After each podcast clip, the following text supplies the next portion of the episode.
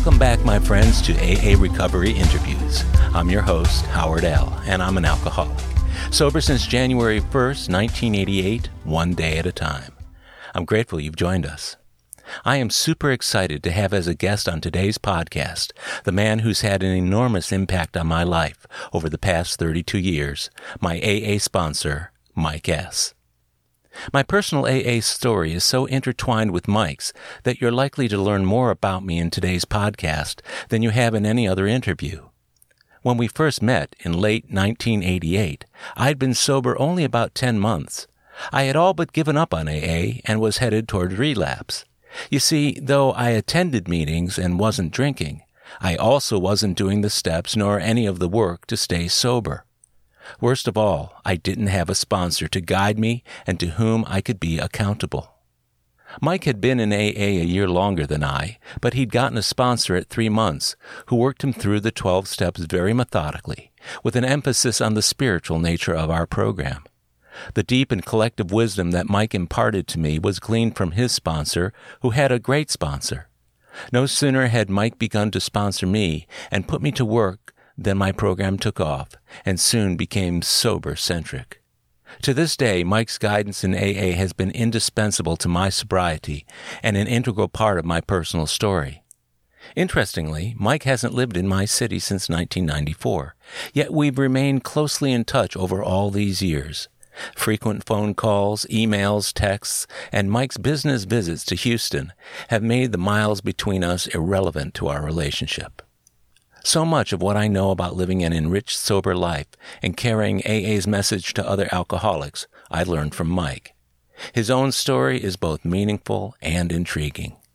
So, on this, the 27th episode of AA Recovery Interviews, please enjoy my good friend, sponsor, and AA brother, Mike S. Hi, I'm Mike. I'm an alcoholic. Hi, Mike. I'm glad you could be here today. Mike is my long term, long time friend and sponsor in the program of Alcoholics Anonymous. And I'm so glad you could be here. Actually, you're not here. You're on Zoom. You're out on the West Coast. And it's just been beautiful to have this amazing journey with you over the past 32 years because we didn't meet until I had been sober almost a year. What do you remember about when we first met? I remember we, I walked in the Post Oak Club Uh-huh. and you happen to be sitting up against the wall. And so I saw a seat over there, walked up next to you, and uh sat down. Said, "Anybody sitting here?" And you said, "Nope." And I'm sitting there, and I'm looking down, and I'm seeing your shoes. They are the shiniest shoes I've ever seen. so I said, "I said, where do you get those done?" I said, "You said I get those done at Reds." I said, "Where is that?" And, and I said, "I'm going to go down and get them." And so what mm-hmm. happened was so interesting. I went down, and got my shoes shined, and they were just like glass. Came back Yeah. the next day, and I was like a little kid. I said, "Howard, look, look at what I did." And you're sitting there, we're sitting there with the shiny, both of us shiniest shoes you've ever seen. Yeah. And this would have been in October of 1988. That's right. So I got sober in January. I didn't start going to AA until April. I tried to do the program without doing the work, without a sponsor. I had actually asked two other men to be my sponsor over a period of about two months, both of whom turned me down, and I was crushed both times. Do you remember us walking out together from that meeting and what happened? You know, I don't know that I do, Howard. Not that particular meeting.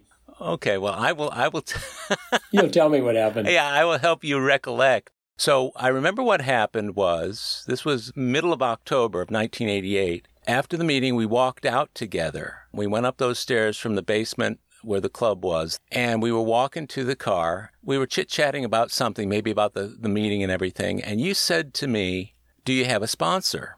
And my first response to you, because I felt so ashamed about not having a sponsor, especially given the fact that two men who I'd asked to be my sponsor had turned me down, I said, Yeah, I have a sponsor. And I remember you looking at me and you said, You don't have a sponsor, do you?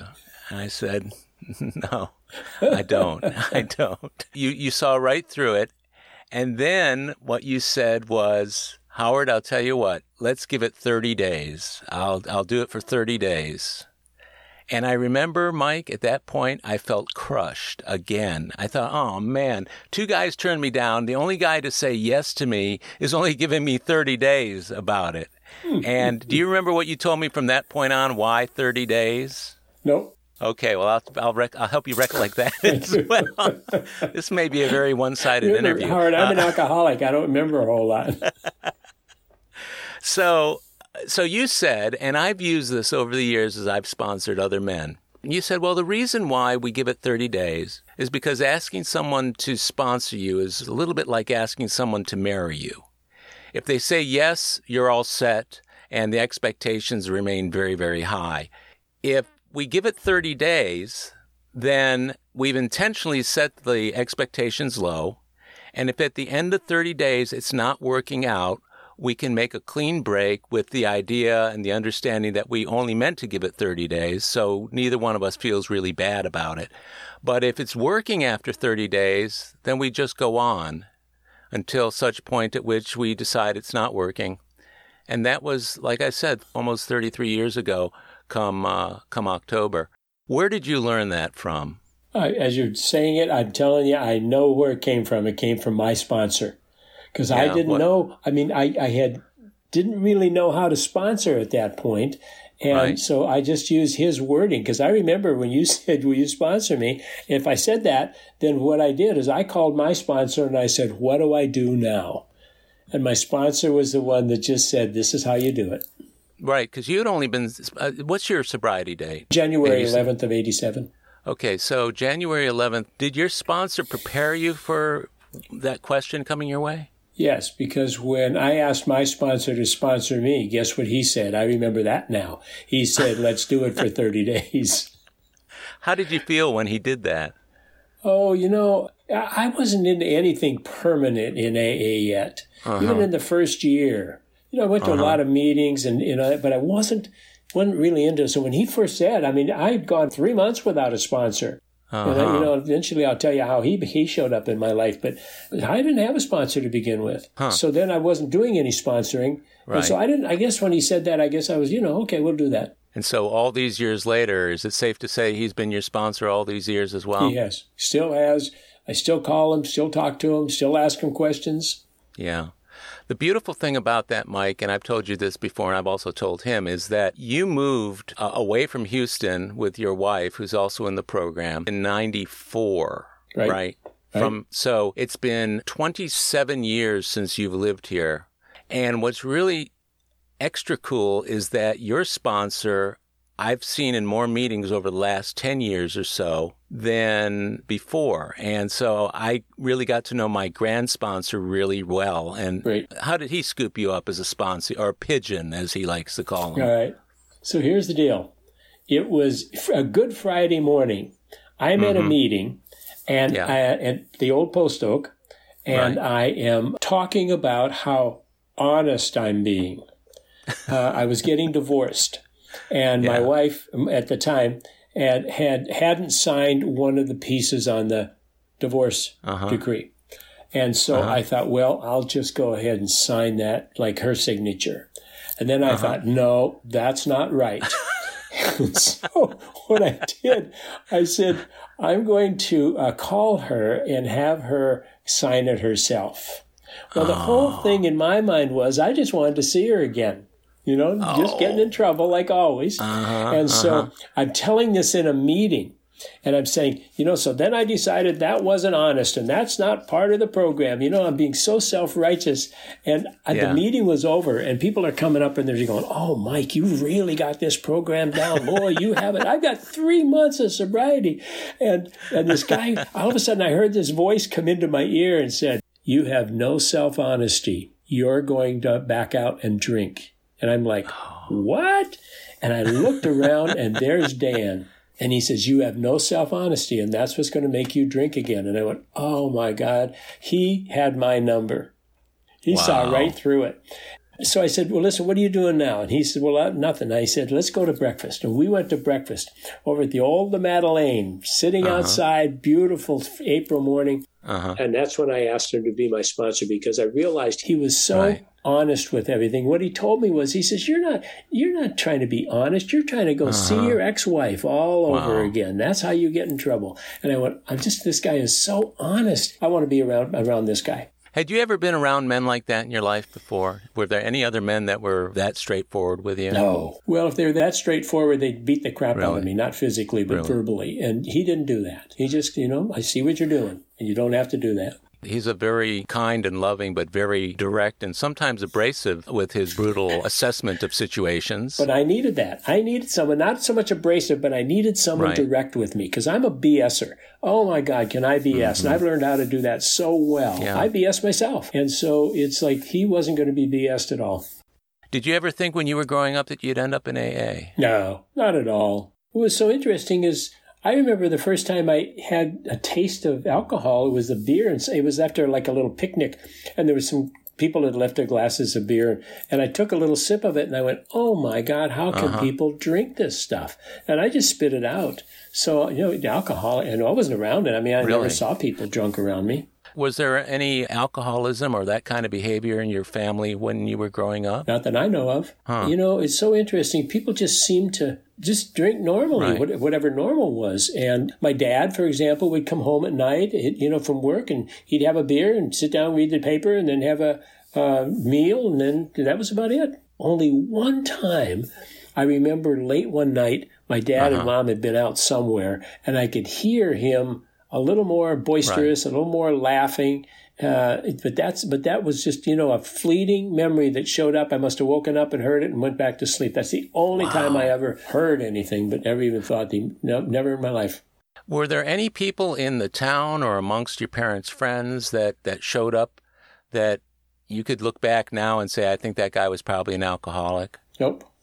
Wow. So as compared to some of the guests I've had on the show, you were really shel- not even sheltered because nobody was trying to keep you away from it, but it just wasn't around you. Is that what you're saying? No, it just wasn't around me.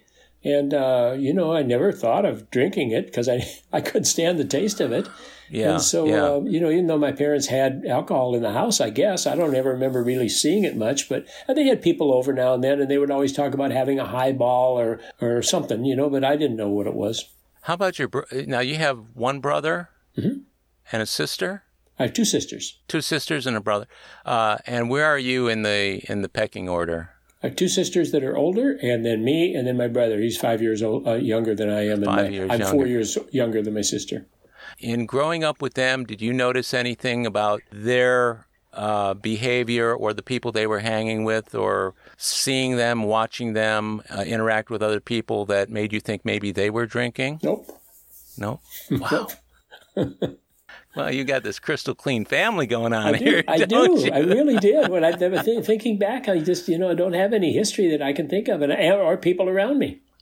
That's amazing. So you grew up in North Dakota. The town you grew up in was not all that big, was it? It was about twenty thousand. That was okay. pretty big at the time.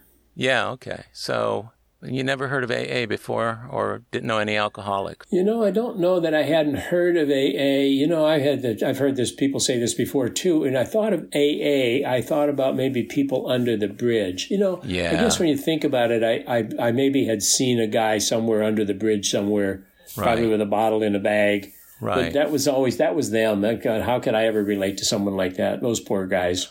Uh huh. So you're picking up a drink whenever it was that you first started when was it that you actually started to drink, either for effect or to fit in or for other reasons? Well, I remember it was uh, 1960.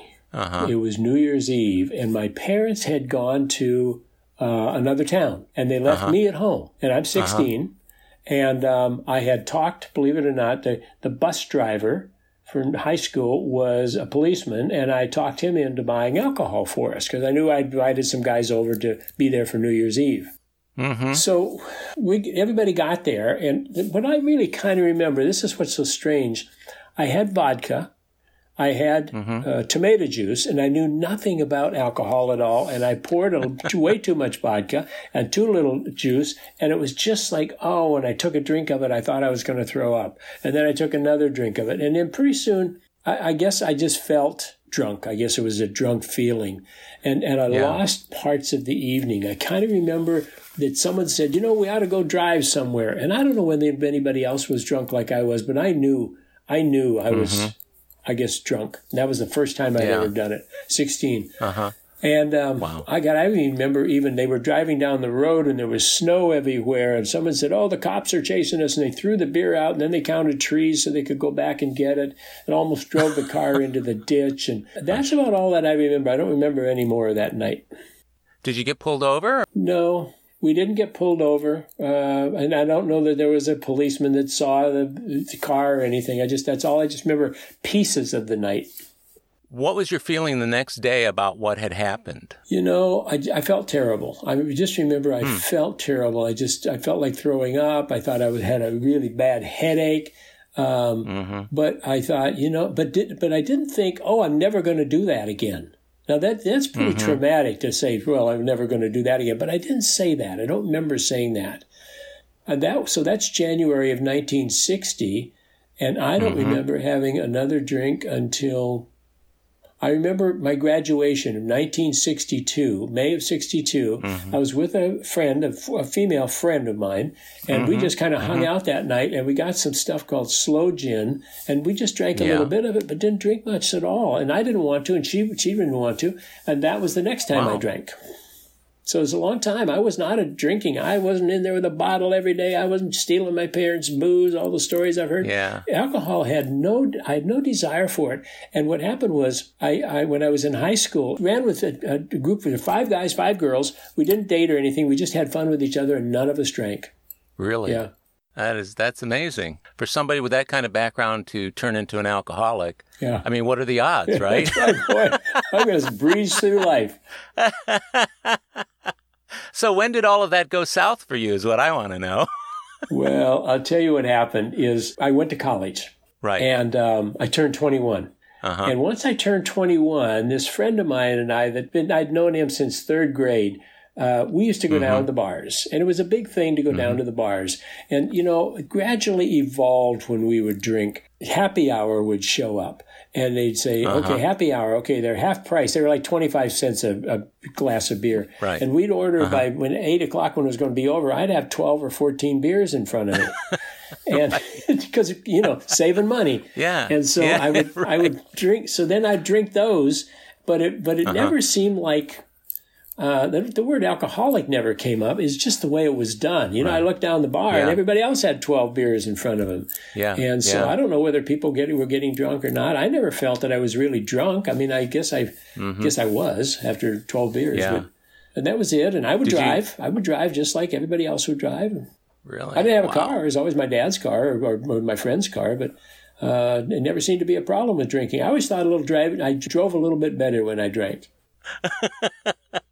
Yeah, yeah, I'm, I'm, I'm, sure. So, by this point, had you acquired a taste for beer, or was it just that that's what they were serving? I hate and always have hated the taste of beer. Really? So it must have been the connection of feeling good. You know, you have a beer, you have a couple beers, yeah. pretty soon you start a little buzz, you're kind of fun, you're talking a little more, if everything's a little bit funnier, you know. So I guess uh-huh. just the camaraderie of drinking with somebody. And then, of course, if they were drunk and I was drunk, I didn't know that they were drunk. They looked perfectly sober right. to me. Right. So that's at 21. Did you make it all the way through college without any difficulties? Almost without any difficulties. I um, I joined a fraternity. And that uh-huh. really brought on the drinking when they do the kegs. And, you know, you know, being in North Dakota, this is the, the insanity. There was a thing they used called Groundhog's Day. Well, that's, you know, whatever that is, the fifth, right. second of February or something freezing, terrible cold.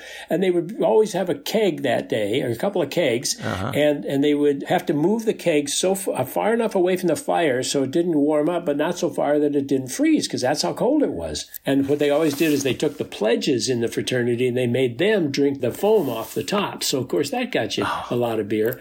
And I remember yeah. always thinking, God, I hope somebody doesn't wander off somewhere in their left, because I'm thinking everybody's getting drunk. Well, I don't know if anybody's getting drunk or not they would have those, but but I um, see. Here's why I didn't think I had a problem. Whenever I had something really yeah. important to do, I didn't drink because I knew if I drank, yeah. it wouldn't get done.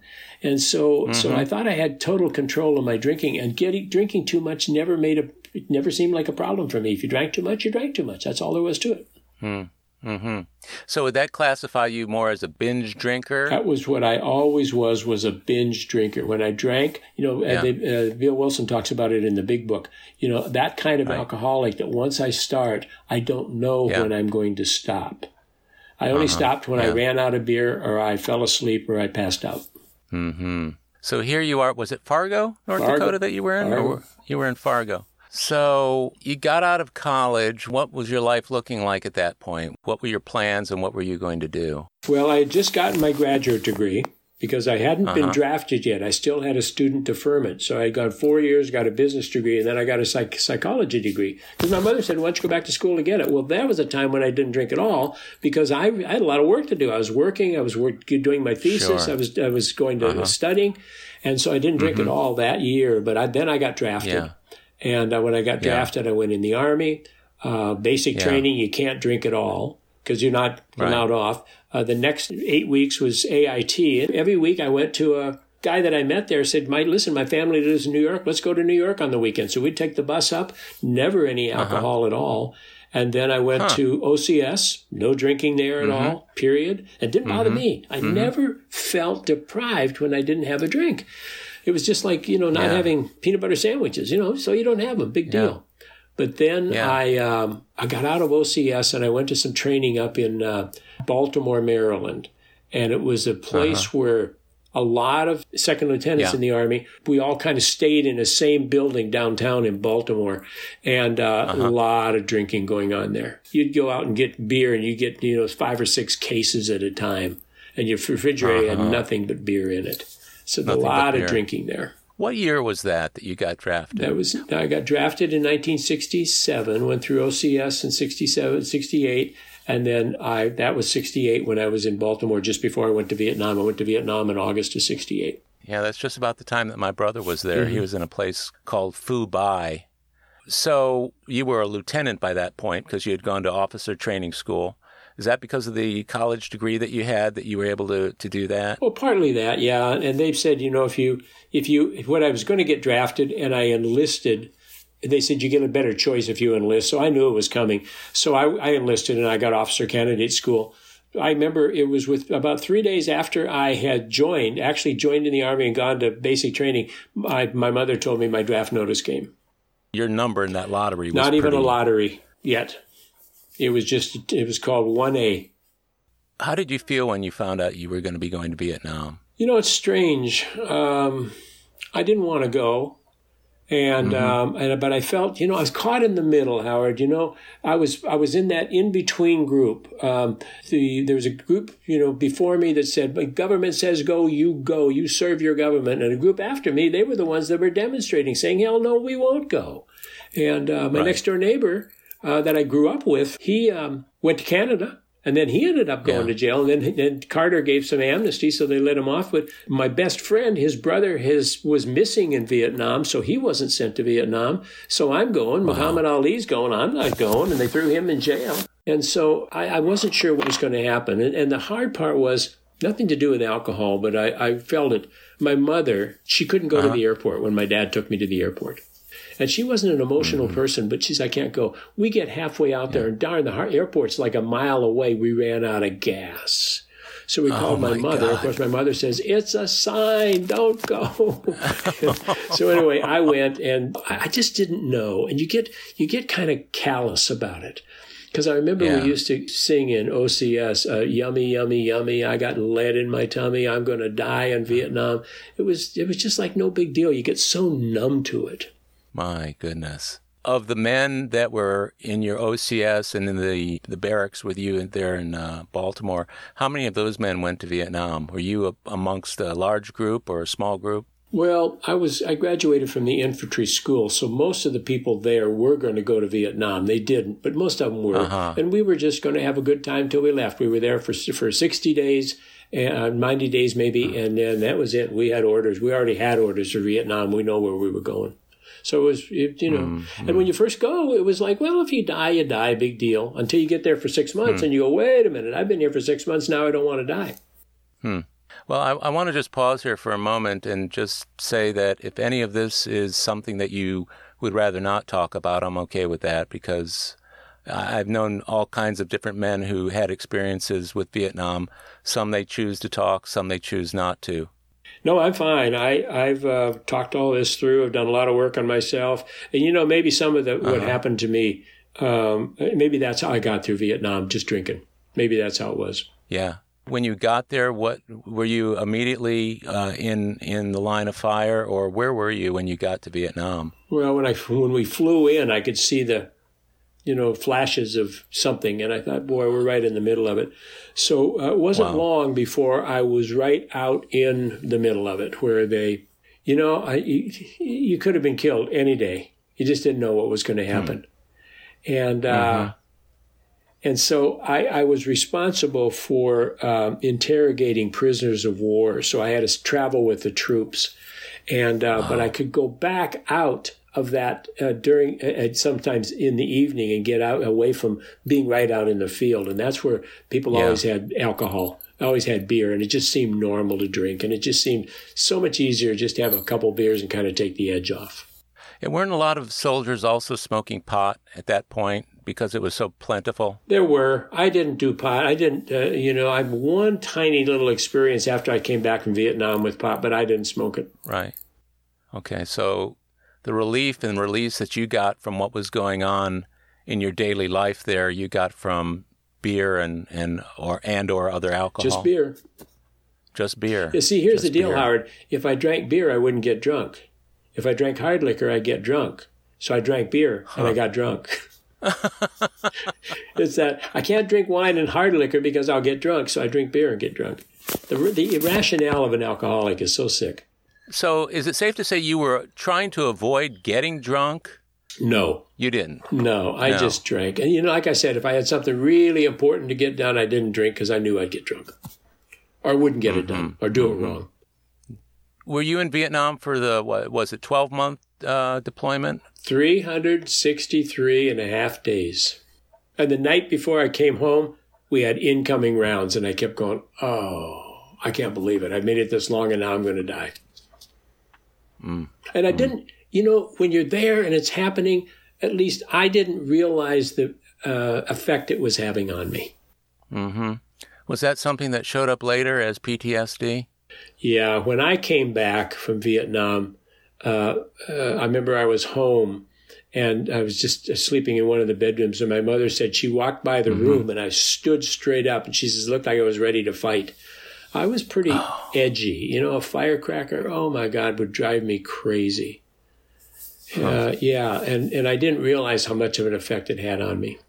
Huh. And yet they really weren't doing very much with PTSD at the time you came back. No, there wasn't. A, they didn't have a term for it. I think they called it uh, shell shock or something like that.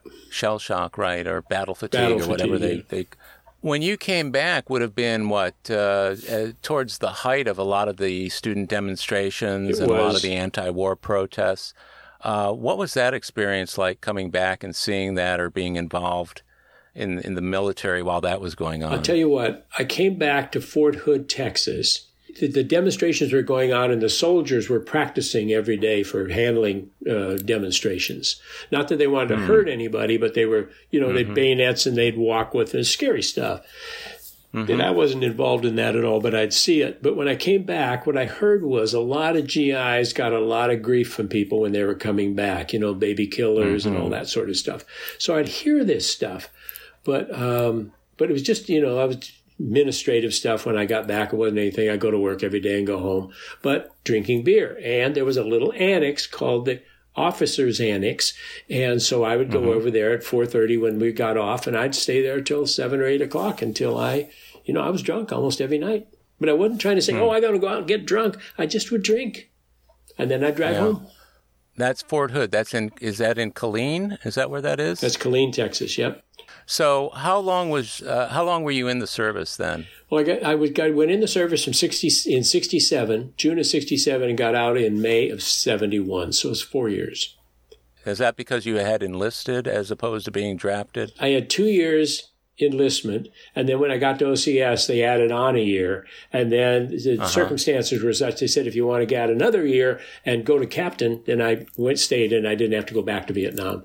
I did not want to go back uh-huh. to Vietnam. So if I would have stayed longer, they told me, if you do, you're going to go back to Vietnam. So any thoughts of a career in the military were kind of squashed by that, huh? Yeah, for me it was, yeah. For having to go back. Oh no, I didn't want to go back. I was just my chance. I took my chances once and not going to play that game again. So, were you at Fort Hood until the end of your enlistment? I was. And what happened, uh-huh. the reason I stayed and, and then stayed in Killeen was mm-hmm. uh, I met a woman there. You know, it was a young woman. She was about uh, four, five years younger than I was.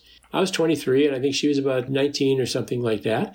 And yeah, I just, yeah. I immediately just fell in love. This is it. This is, and I saw her and she thought I was a smart aleck because I was a first lieutenant and I was a hot shot. And, and I was. I thought, well, look at me. yeah. I've been, my, I'm right. wearing that patch on my right shoulder. See, I've been to Vietnam and I just acted like a right. jerk. So then I called her and I said, You want to go out? She says, Heavens, no, I don't want to go out. Are you kidding me? And so she said, No. I remember one Saturday, I had duty in the morning. I got over to the officer's annex and drank. And about four o'clock in the afternoon, I was so drunk. And I called her and I said, listen, and I don't, I don't know whether I was slurring or not, but I said, listen, it's Mike. You want to go out? She says, oh, okay. And I'm like, what? Now, had I not been drinking, I may never have seen that woman again in my life. So we oh, went my. out and uh, we ended up uh-huh. getting married and um, had a daughter. But I'm telling you, that's when my PTSD kicked in and my drinking. The problem was, uh-huh. I think back now that that marriage probably didn't didn't have a chance because of me, yeah. not because of her. Yeah. But I realized with my drinking, uh-huh. Uh, not that I drank again all the time, but just when I drank it, I wasn't rational. You know, you talk to an alcohol, someone who's drinking, and you try to have a rational mm-hmm. conversation. Mm-hmm. You're not going to have one. Well, right. she couldn't have one either. So when, when we had issues, right. it was like I was had been drinking. I'm, we're not going to fix an issue, and she was always wrong. And blah blah blah. In seven years, it just it disappeared. It should never have disappeared, but it did, and I take responsibility. But I didn't realize that till I got into into AA. Really. Oh, I don't know. It was all her fault. Were you drinking heavily from the time you got married, or were you again just a binge drinker, or an occasional? Just a binge drinker. Whenever I drank, yeah, I didn't drink every day, and uh, yeah. didn't hoard it. I didn't do anything. It just when it was there, I drank it and got drunk. How soon after you got married did you have uh, your daughter? We'd been married in 1970 and had her in 74 for four years. What was the marriage looking like around the time that you guys got her pregnant and, and had the child? Well, she tells me that I was drunk uh-huh. the night I got her pregnant. We'd gone okay. to a party and, you know, blah, blah, blah. And that's yeah, the night yeah. she got uh-huh. pregnant. She said, some memory, huh, Mike?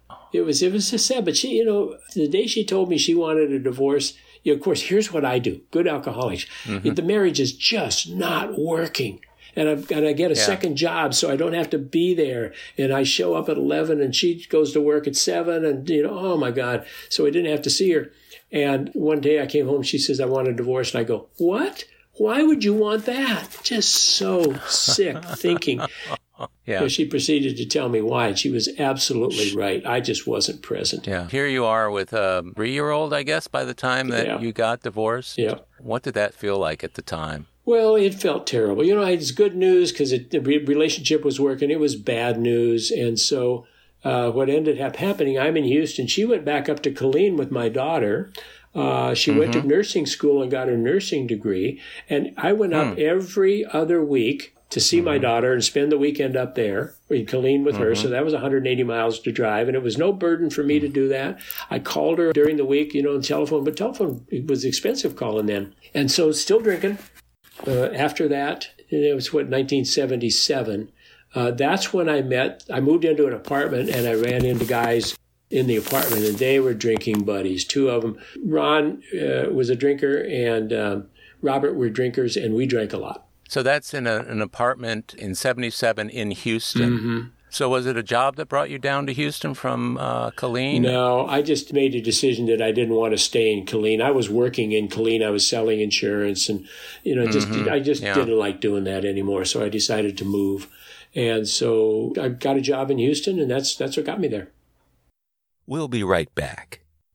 My friends, if you're enjoying AA Recovery interviews, check out my Big Book podcast, the complete unabridged audio version of the first and second editions of Alcoholics Anonymous. The Big Book Podcast is read by Howard L., who receives no compensation for this vital service work.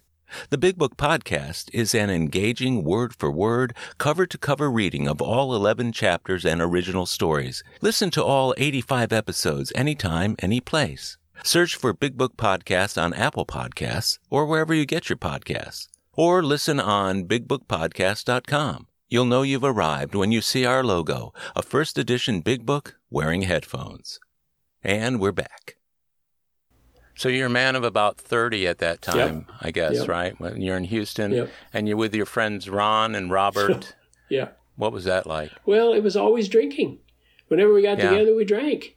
Did you have a good time? We had a ball. No, no, Ron, Ron had a little problem. Ron would drink too much. And he, he would, yeah. I mean, Ron was the type of guy that one time he told me that he was driving down I 10 and he was driving his truck and he would bump cars while he was driving and drunk. Oh, no. And uh, that's yeah. the kind of drunk that Ron was. And Ron could be a mean drunk.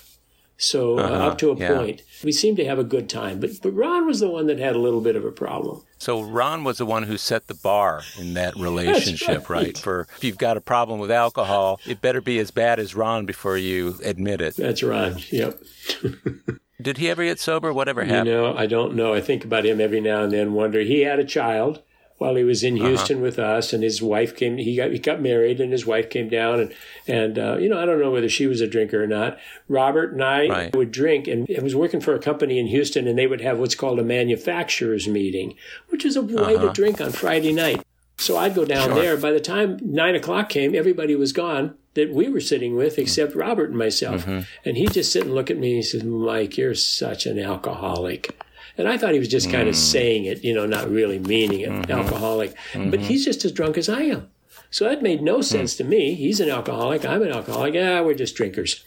And uh, I mean, mm. even to the point where one night I drank too much doing something and I, I hit a curb. My tires went flat. I had to call mm-hmm. Robert. Robert was with a girlfriend and he said, All right, I'll come and get you. And I'm sitting in a suit on the ground in front of a closed cafeteria. And he drove up and he says, Oh, you are just so pathetic. And that was one of the times I felt so bad about drinking. Yeah. About drinking. I never thought I couldn't control it until I started. I knew if I started, I'd, I'd do it. That's why a lot of times when I didn't, you know, over the next, uh, what was that, 77, next 10 years, it was just off and on, off and on drinking, drinking too much. I thought I did, hung out with people who drank too much or I sure. think they did. See, I thought they were drinking when I was drinking. Maybe a lot of them weren't. Nobody ever said anything to me about drinking too much. Gosh, even in the meantime, I meet this woman right after I got divorced who was a drinker. And, and one of the uh-huh. counselors at the uh, Center for Recovering Families, I think she says, You yeah, just ran into a drinking buddy. That's all you did. And it was so sad. I mean, I still feel bad. We would go drinking at five o'clock, five thirty after work, meet down somewhere uh-huh. down in the Hyatt or someplace like that. Always nice places. Yeah and yeah. um, and we'd we'd get drunk, but not huh. falling down drunk, but just drunk because we still had to pick up our kids at the daycare center, and they're like oh, about okay. six and nine. Well, you, uh-huh. we think we're totally sober, and we're not, and we drove those kids home. And I'll tell you what my alcohol did to me, my uh-huh. alcoholism, uh-huh. and I didn't realize it till later is I would stick around that relationship, get really close to my uh, girlfriend and her kids, and then I'd say, "Up, oh, I got to take a break." And I'd pull away, huh. and I'd be gone for six months. Mm. Then I'd show up again, gone for six months, gone. And I never thought I might have been doing any damage to those kids at all. But you know, that's got to uh-huh. be really emotional for them. And they were only six and I'll nine bet. years old. So I mean, I always uh-huh. I think sometimes you know I hope they're okay. They were just the nicest little girls in the world. So um, my girlfriend at the time with those two kids says, "I want to get married," and I said, "Well, I don't want to get married." She says, "Well, you don't want to get married. I don't want to see you anymore." And I said, "Oh Jesus." Oh, uh, so I said, "Okay, fine." So I didn't. And about two weeks after she told me that, this is 80, uh-huh. this was 1985. I remember it was uh-huh. the night that Ricky Nelson died on in his plane. It was uh-huh. New Year's Eve. Two weeks later, I called her and I said, you know, I was talking to my friend and I said, you know, I don't know why I can't be married and make a marriage work. I called her and I said, let's get married. She said, you're kidding me. And I said, nope, let's get married. so we're, so she says, all right, I'm going to be over at the Anchorage Lounge. Remember that place? The Anchorage yeah. up on, on 610. And she says, at yeah. nine o'clock. And if you're serious, you be there. Well, uh-huh. had I not had any alcohol, I would have said, I would have never shown up. But I Yeah, decided to yeah. have about a six pack of beer. And by nine o'clock, it seemed pretty logical to go on over there. And it was so sad because all our girlfriends were going, here, puppy, puppy, here, puppy, puppy. And, I've got, and, oh. and we got married on February 14th. And I'm telling you, from day one, I knew that marriage wasn't going to work. It was just bad thinking. That was a marriage that I was in where I had to have a couple beers on the way home just to take the edge off and be okay by the time I got home, just to, just to make it work. Did you ever realize or draw the linkage between the bad decisions you were making and the, the alcohol? No, didn't dawn on me at all. You know, here's the thing. If you drink, I guess, and crash your car because you're drinking, you go, oh, it's because I was drunk. But I never had a Right. car wreck. I mean, listen, here's the stuff I would do. My my assistant and some friends went drinking one night. She lived the same direction I did, and so I was driving Right. home on 610. I'm thinking Yeah. I'm going straight as an arrow and the speed limit. Uh-huh. And she said, Mike, the next morning, she says, What were you doing last night? I said, Well, I just drove home. She says, You were going about 90 miles an hour because I was following you and you were all over the road. Why I didn't get Oh, a my ticket, why I didn't get thrown in jail, I don't know. So I didn't make that connection like there was something wrong. It was normal. You Right. drink, you get drunk. And you carry on, Yeah. right? Because you continued to work, didn't you, at that point? Oh, sure, very functional. Very functional. So, except for when your your friend Robert said what he said to you and the realizations that you came to in that second marriage, right? Okay, whatever it was that you felt about that, were you starting to think that maybe alcohol was becoming a problem in your life, or, or was, there was still no really hard and fast connection yet? no hard and fast connection as far as a problem. Now, there was a Right. friend of mine who uh, people would say, I think she drinks too much. I think she's got a problem. Right. And I would look at her and I'd say, Yeah, you know, I'd, I'd think about it. Yeah, she probably does. And I stayed out of the conversation. Right. But that's the first time I, well, she's got a problem, someone I knew. right. And what happened to me was this I was starting to black out when I drank, and I didn't take very much, I didn't have to uh, drink very much. And uh, Sure. one night I remember um, one of the people in my apartment complex, we had, he and his wife and a couple of other people had gone drinking. And I, I remember we were drinking margaritas. And and I said, uh, you know, they were the icy ones with the, you know, all that. And I remember her walking away from the table, and the next thing I remember was the next day. And I saw her, I saw her husband, and he says, "I don't want anything to do with you." I said, "Well, what happened?" He says, "Just never mind. I don't want anything to do with you." And that was the first time that I had really made a connection of, wow, there's something here that I did something that I don't even remember that I did. Um, and that made a little bit of a connection for me. Didn't stop my drinking. But that same year, black, like I said, if I had a few beers, I would black out, just lose the night. And it was New Year's Eve on 1986, and I went to a party, and I'm mm-hmm. thinking, you know, I'm not going to drink very much at this party because I'm just, and that I'm starting to feel maybe there's, you know, I can't control it. Yeah. And so I Right. did. I, uh-huh. I all I remember is maybe I had a couple of beers, and New Year's morning Right. I woke up in my bed, and I went, "Oh my oh. God!" I was so afraid some that was going to happen to me. Someone was going to knock on my door to be the police, and we, they'd say, "You killed oh. somebody last night with your car." And I would go, I don't even mm-hmm. remember it. And they would show me, I mean, I can picture this. They show me my car and there's blood on it and, you know, whatever it is. And I'm thinking, I wouldn't even remember that. And I said, oh my God, I got to stop. I got I, I need help. That's what I said is I want to stop drinking. So uh-huh. that week, out of the clear blue, I uh-huh. a friend of mine, a female friend of mine, I said, "Let's go. You want to have a drink?" I called her, and she says, "Yeah." And we went over to the Yeah. Black Swan, and we're sitting in there, and it's really a nice place. And I'm having Perrier, mm-hmm. she's having a wine. I don't know what the conversation was, but this was the magic. She said, "Well, Mike, do you want to stop drinking?" That was the magic question. Because had she said, Are you an alcoholic? Of course, I would have denied, as every good alcoholic should, deny their Yeah, alcoholism. yeah. Uh-huh. But she said, Do you want to stop drinking? I said, Yes, I do. And that was the first time in my life I really said, I don't want to drink anymore because I knew the consequence that could be there. Hadn't happened, could be there. Right. She said, I have a brother that's in Alcoholics Anonymous. Well, to me, that made, I didn't know what Alcoholics Anonymous was except the guys Right. under the bridge. Uh-huh. And so he, Right. she says, I'll have him call you. Well, what's interesting is she had him call me. We talked about, I don't remember what we talked about, but he says, Why don't you meet me at a meeting? Uh-huh. And it was a meeting at uh, St. John's. It was in the basement and it was cold and raining, and I was a little bit late. And so Yeah. I don't even know why I went to it, but I did. This is God in my life, I'm telling you. Right. So I go to this meeting. I get into the building. When I finally find that it's downstairs, I get down there. There's a hundred Yeah. and some people in there smoking. Well, I don't smoke. Yeah. The room is blue.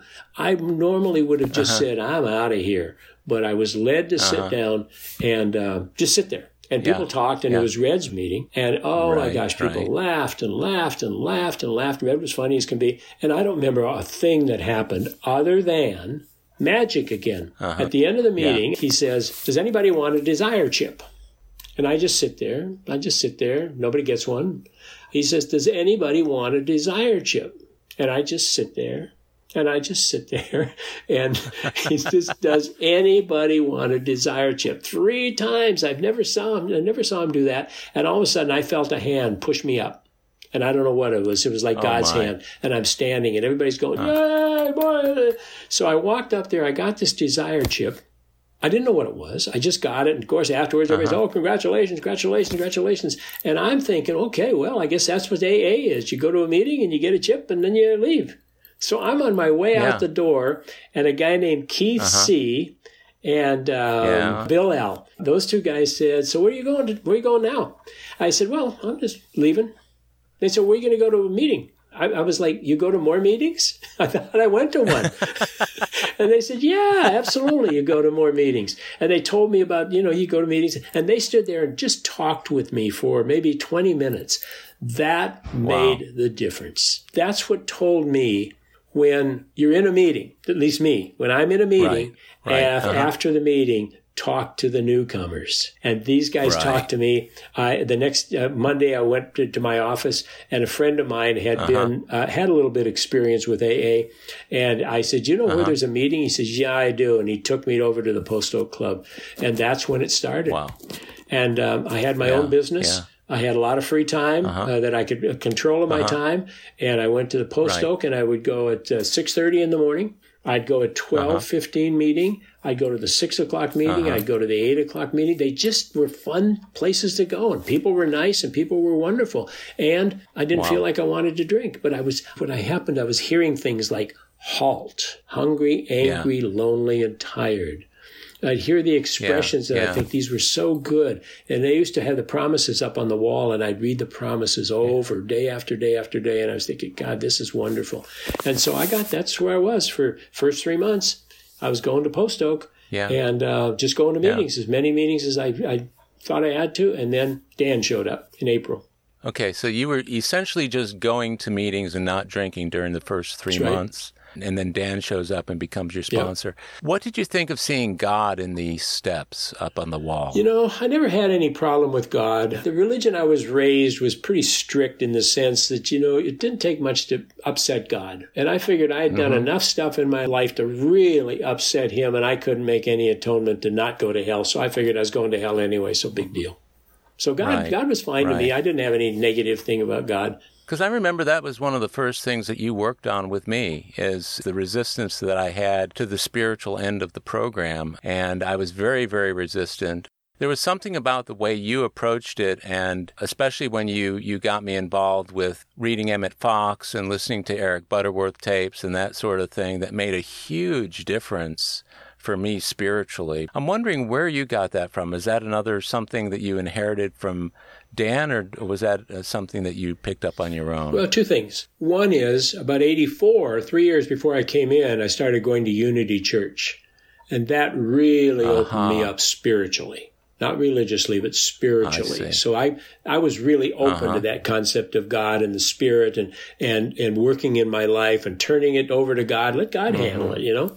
That was one thing. But, you know, Dan was another one. Dan, Dan was really big on, on the meetings, the big book sponsoring, and God. Our conversations always started out with God. Mm-hmm. I would call him and say, Dan, I got a little problem with this. He says, Have you asked God about it yet? And I said, Well, no. He said, Why don't you ask God about it and then you call me back? And so it was always. that sounds pretty familiar. always God was right in the middle of it. And, yeah, and he'd call me yeah. and say, Hey, Mike. And I know, I know God. And he says, Yeah, we're getting there, Mike, but not so fast.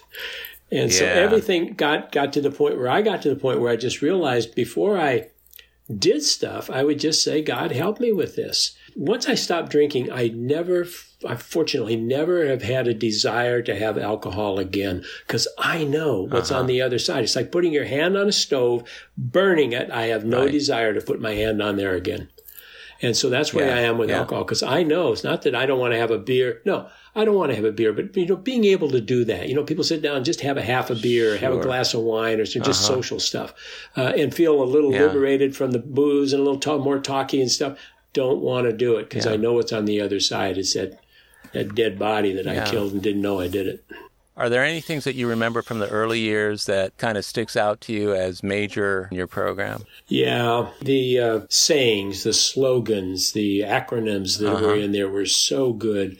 Dan uh-huh. is a big, big book person. He had a whole group of people he was sponsoring, and, and we would all go to the same meetings, and we would go to big book study mm-hmm. meetings. We'd go to uh, tradition meetings. Um, I remember one time we started the book, the big book, and the, he says, "Oh, you start with page one." And someone said, "Okay, the page one says Alcoholics Anonymous," and he says, "Okay, that's our topic tonight." I mean, just but big book and and uh, hanging out with other people who were sober. The the meeting after the meeting, instead of running away, it was so great to go have coffee with people, you know, and and they were yeah. so much like me for years I go to I still do go to meetings all over the country. I walk into an AA meeting and they know me and I know them. We have an instant conversation. So what happened yeah, was yeah. not only did we go through the big book, we worked the steps and working the steps was crucial. I'll tell you, when I got to mm-hmm. the fourth step, that's when I started uh-huh. realizing uh-huh. maybe that divorce that I went through wasn't her fault maybe I had huh. a part in it. And that was the best part of the fourth step for me was starting to say, wait a minute, what is my part in this? And of course, huh. I made that connection. If I kill somebody with a car and I was drinking, that was my part. So I realized that there are times yeah. when I can predict the future. If I do that, that's mm-hmm. going to happen. If I don't do that, that's not going to happen. When did you first uh, get to the doing the fourth step? How long were you sober when you first started working the fourth step? I resisted it a lot. Um, I yeah. think, let's see, I met Dan in April, so I think I did the fourth step probably in about, uh, I think it was in maybe this July, August. It took me maybe four, three or yeah. four months to get there. Did did he push you on mm-hmm. that, or or how did yeah he did he did? What was your resistance about? I don't know what my resistance was. Sometimes it's just the resistance of doing it. Um, and so he yeah. laid out the columns for me, and he did five columns, including what was my part. And he said, "Here, listen." He, he said, "Come on over to my apartment." So I went over to his apartment, and he says, "I want you to write your four step." He said, "I'm going to go to a meeting, and uh, you write your four step." so I sat there, and I did my four step. He came back, and I said, "You." Uh, so now what? And he said, "Well, I'm going to bed. Keep writing your four step." And so I wrote. I must have written till about four in the morning and uh, I oh just my. fell asleep. I got up and we did the fifth step. Right away. Right away. It was there. He says, let's just go through this.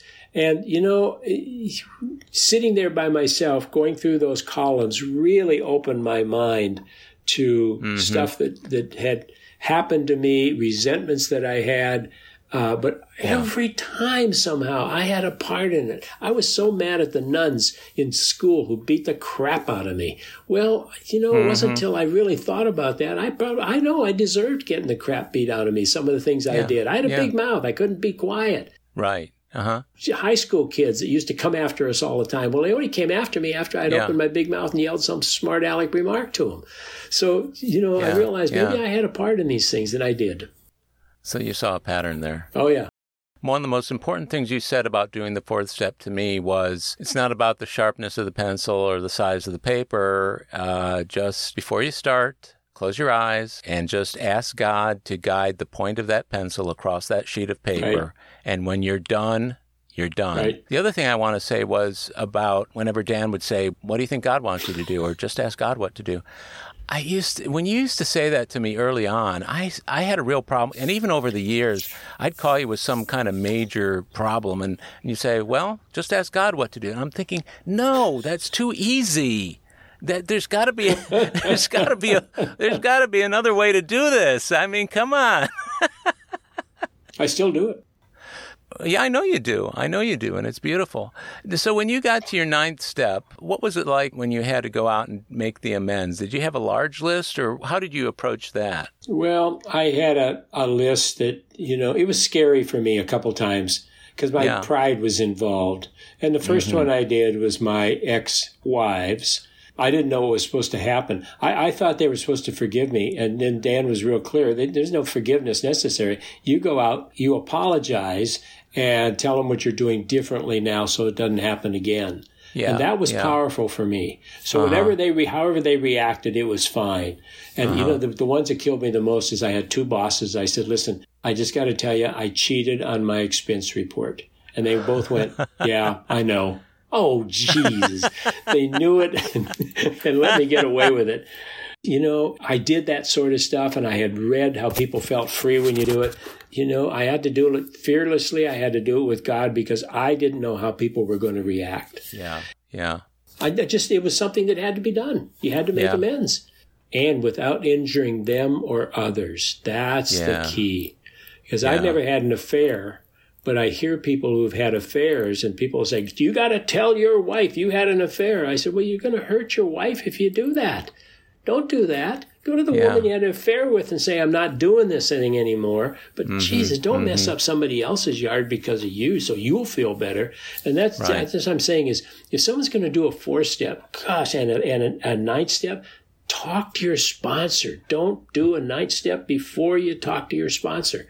Yeah, go through yeah. it with them because people think, well, I've got this all now. We don't, man. Man, as alcoholics, we, we're pretty sick people, and yeah, we can still mess up a lot of people's lives if we want to. So I always say, don't do a, a step until you talk to your sponsor. Well, and that was my experience with you because I remember coming to you with a big old list, and you sat there and you said, "So what was the harm?" And so much of the harm I thought I had done was just imagined. There was no actual harm. And you crossed off so many things that it made that final ninth step amend list or the eighth step list doable. One of the things I wanted to try and accomplish with this interview and the others I do is to talk about the intervening years, Mike, and, and particular milestones along the way that you recognize you would probably have not been able to do had you not become involved with AA. Can, could you speak to some of that? Yeah, Howard, I'll tell you. One of the things that AA did for me was it gave me a way to live.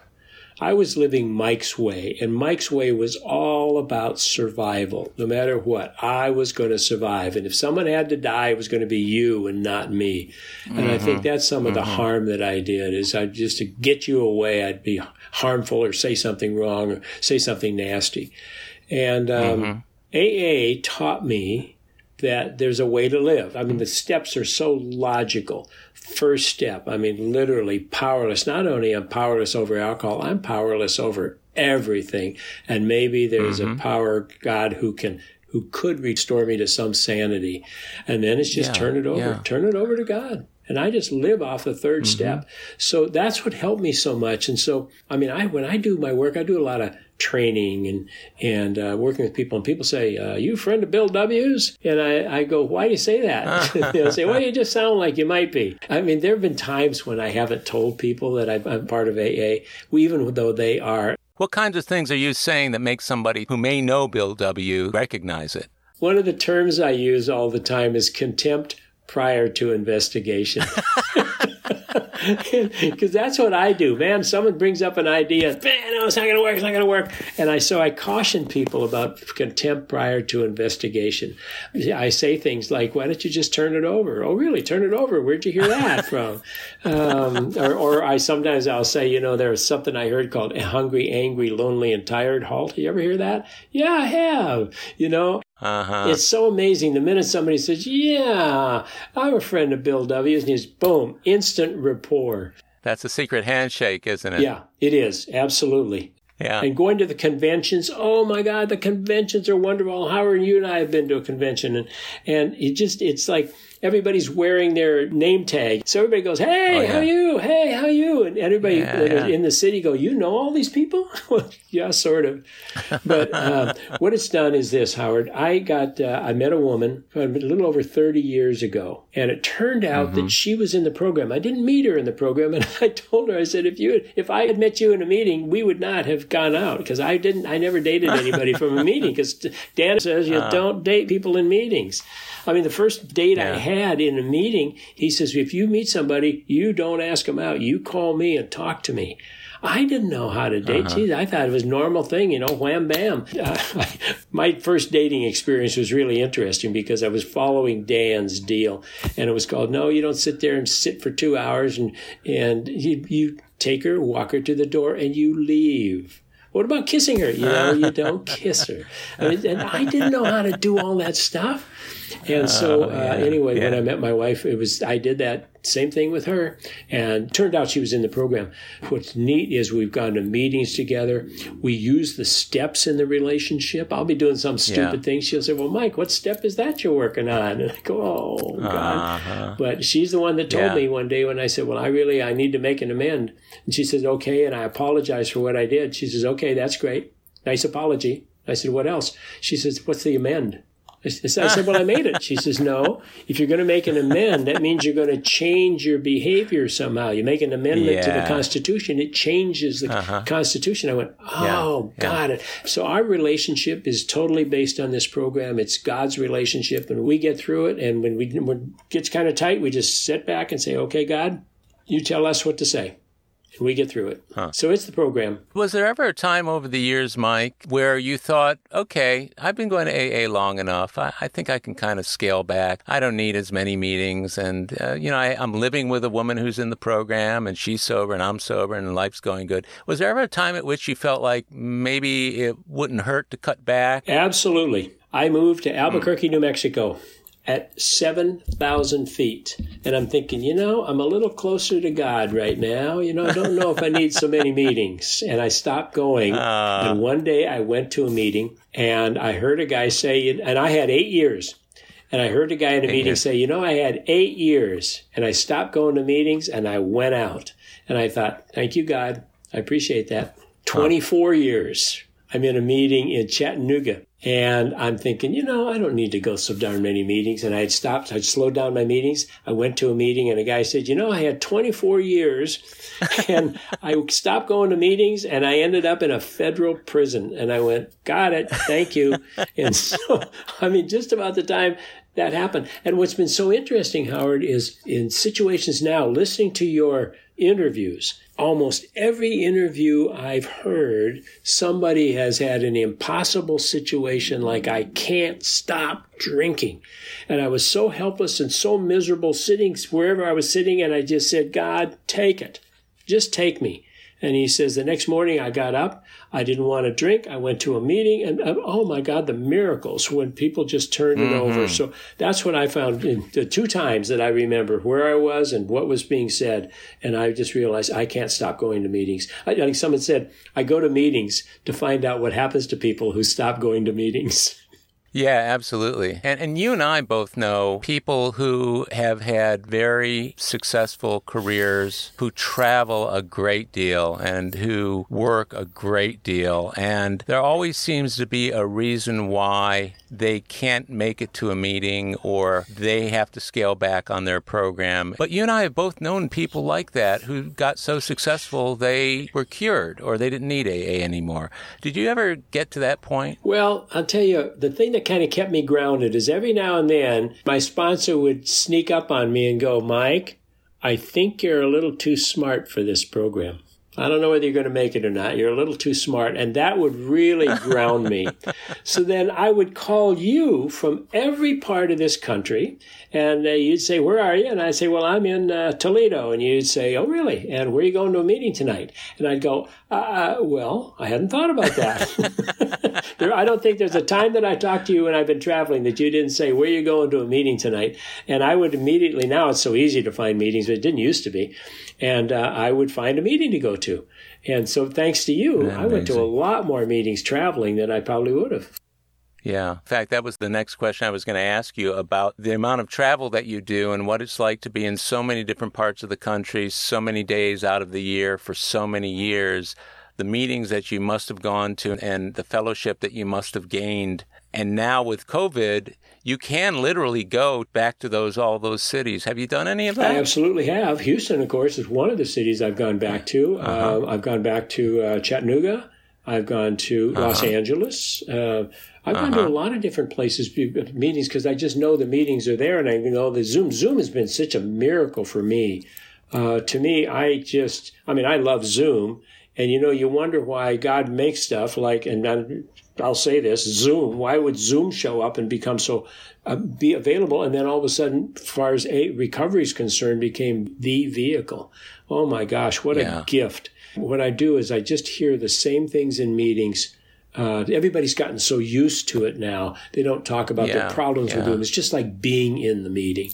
And so, you know, it's yeah, like you and I sitting here, you know, it's just like we're with each other right now. Zoom has been wonderful. Yeah my feeling is AA is going to survive either way, but especially because of friendships and relationships like you and I have had over all the years. And, you know, you're an amazing man. You've been more than just a sponsor to me over the years. You've been a mentor, you've been a confidant, you've been just, I think, everything that a sponsor could and should be and it means the world to me. And I don't know that I would have survived some of the things that eh, that you have helped me walk through in my own sobriety. You've held me up at those times. I like to feel that uh, I've been there for oh, you yeah. as well, and you doing this for me today. I uh, I've thought over the course of doing these other interviews, I thought I've got to have Mike on. I've got to have Mike on. And I thought, well, let me make sure that, that I got the the mics set up correctly and get the sound right. it's got to be perfect, Howard. It's got to be perfect. I know what a stickler you are for that. Is there anything else that you'd like to kind of add as we wrap this up about about your own program and your life with regard to AA? You know, what I'm going to say is, uh, like Dan would tell me, he says, "Don't be too smart for this program. It's a simple program." Fortunately, I got the message: "Don't drink." Now that's me, mm-hmm. and I was very lucky what I've experienced is is if I follow what the program says, it gives me a way to live, so I don't have to drink. And uh, yeah. you know, drinking to me is just an escape, and I don't yeah. need an escape yeah. if I stay in the program. The other thing that that was so important was service work. Well, when I first came in, part of service was you emptied ashtrays. Ashtrays. Oh yeah. Everybody smoked when I came in. And so, but, but right. you know, I got past the point of that I'm too good to empty ashtrays or clean out a coffee pot or I'm not too good at anything. You know, I never know what's going to help somebody in sobriety. It mm-hmm. may be mm-hmm. just nothing more than yeah. a phone call. It may be nothing more than just like those two guys, uh, Keith and Bill, that, that talked to me before yeah. I left that meeting, before I thought I had done AA already. I got it all out of my system. Yeah. So God puts me in the right places at the right time, uh, puts me at the right meetings. And like I said, you, you know, you in your own subtle way ask me quite often, have you asked God about that? yeah. yeah, you do. I mean, you have different ways of doing it, but that's basically the bottom line. Well, and I learned from the best. Before I let you go, I just want to mention one other thing about how important it was, and maybe it was because of your experience with Bill and Keith. I remember you saying, I want you to walk up to at least three people in every meeting that you go to and say, My name is Howard. I just want to introduce myself. And I did that for so long because of you telling me to do it that it finally became something that I relish doing. And to me, that speaks straight to the fellowship aspect of this program because there's so many people who walk into meetings, they sit down in their chair, especially these days, they're looking at their phones, they're almost unapproachable. So that's why I like to catch them at the door walking in because that way at least I can say hi to them.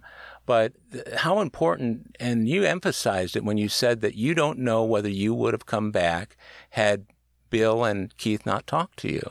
I, I, just think it's extremely important because when you walk, at least when I walked into an AA meeting, I didn't know what was going on. I didn't know anything. I felt so stupid. I had no control. And somebody came up and talked to me.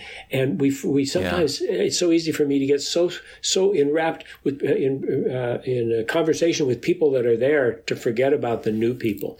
And the new people mm-hmm. are scared. They need guidance. They need help. And that's what, one of the things that I yeah. always did too. And, and this is, Dan told me to do this as well. He says, get get people's phone numbers. Well, in those days, we didn't have cell phones or smartphones. We had to write it on a little pad, and so I had this right. big pad of I mean, pad of paper with everybody's numbers in them, and I'd call people. That's what I did. I called people. They mm-hmm. go, "Who are you again?" I tell, "Wow," and they would, and then I could hear them later say, "You actually gave me a phone call."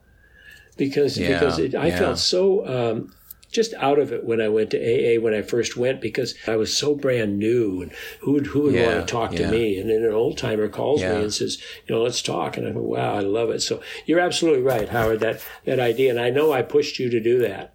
Go over and talk to the people, talk to them and say hello, get their phone number, give them a call. And uh, you really picked up on it well. Well, Mike, this has been wonderful and fantastic and great, and I can't come up with enough Actually, what it's been to you, to coin a phrase of yours, it's been wonderful. wonderful. wonderful. I can't tell you how many times over the years I've called you and you've answered the phone. I've said, Mike, how are you? Wonderful. tell you, I love being sober. Thanks for doing this again, Mike. I love you, and I'm so glad that we've had this chance to chat. You got it. Thank you, Howard. Thanks for asking me, my friend. You bet. Talk to you soon. Well, my friends, that's it for AA Recovery Interviews. Thanks to Mike S. for sharing his story, and thank you for tuning in. If you enjoyed AA Recovery Interviews, please share it with your fellow AAs, sponsees, friends, loved ones, and anyone else seeking a rich and meaningful listening experience. Show them how to subscribe on Apple Podcasts, Google Podcasts, iHeartRadio, and other podcast providers. If you really liked it, I'd be most grateful if you can leave us a rating on Apple Podcasts. It'll help others find us. Visit our website, aarecoveryinterviews.com, where you can listen to every show, share your comments, and also contact us. If you want to email me directly, it's howard at aarecoveryinterviews.com. And please join the AA Recovery Interviews Facebook group where our fellowship gathers online. The next episode of AA Recovery Interviews is on its way, so keep coming back. It'll be here soon.